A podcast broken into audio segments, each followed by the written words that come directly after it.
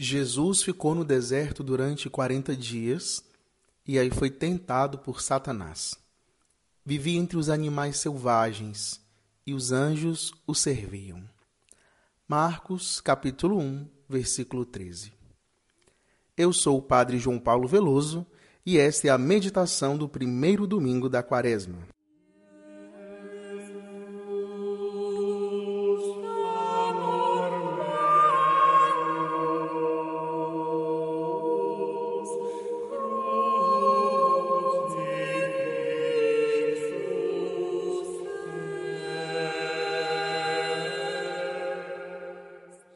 Querido ouvinte, entramos em um dos tempos mais bonitos da Igreja Católica, a Quaresma.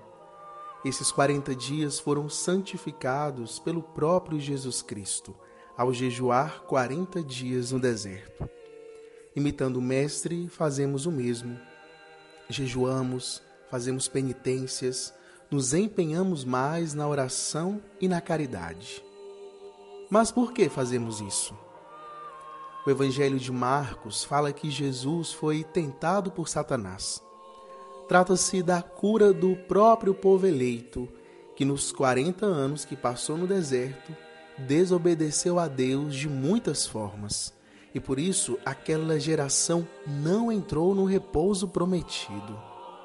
Jesus, ao contrário, mostrando-se obediente a Deus, foi servido pelos anjos, conforme nos ensina o Catecismo da Igreja Católica, no número 539. Santo Agostinho, comentando o Salmo 60, diz que Cristo, assumindo a nossa morte, deu-nos a vida, a sua vida. Assumindo nossos ultrajes, deu-nos a sua glória. E assumindo as nossas tentações, deu-nos a vitória. Cristo se permitiu ser tentado para nos mostrar como vencer o inimigo. Que grande dom de Deus para você e para mim. Mas você ainda pode perguntar: mas por que preciso passar por tentações? Não seria muito mais fácil se Deus me fizesse santo em um passe de mágica? Santo Agostinho também responde a isso. Nossa vida não pode estar livre de tentações porque é através delas que se realiza nosso progresso e ninguém pode conhecer-se a si mesmo sem ter sido tentado. Ninguém pode vencer sem ter combatido, nem pode combater se não tiver inimigo ou tentações. A maravilhosa notícia do Evangelho deste primeiro domingo da Quaresma é que em Cristo nós somos mais que vencedores pois ele mesmo nos mostrou como subjugar o inimigo. Por isso nos mortificamos, por isso jejuamos, por isso oramos, por isso amamos, para sermos vencedores, auxiliados pela graça de Deus. Esse percurso de vencedores começa com a graça do santo batismo. São Pedro, na segunda leitura, faz uma interpretação do que seria a Arca de Noé, da primeira leitura da liturgia deste domingo.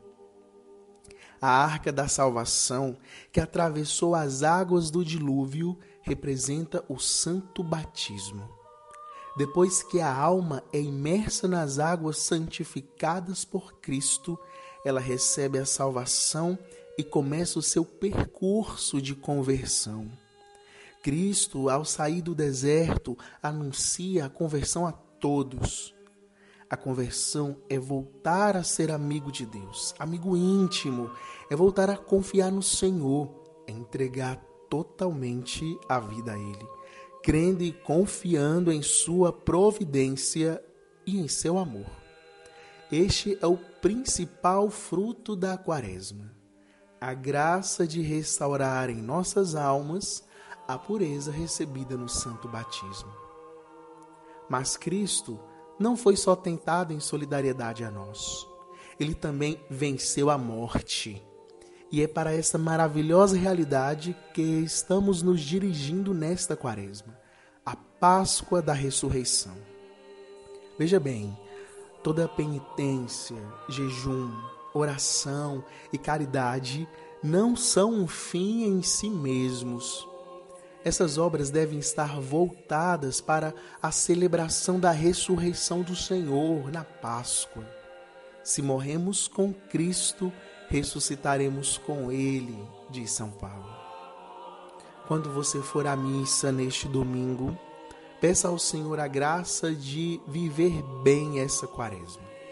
Se ainda não fez os seus propósitos quaresmais de oração, jejum, penitência e caridade, faça-os hoje mesmo, não perca tempo.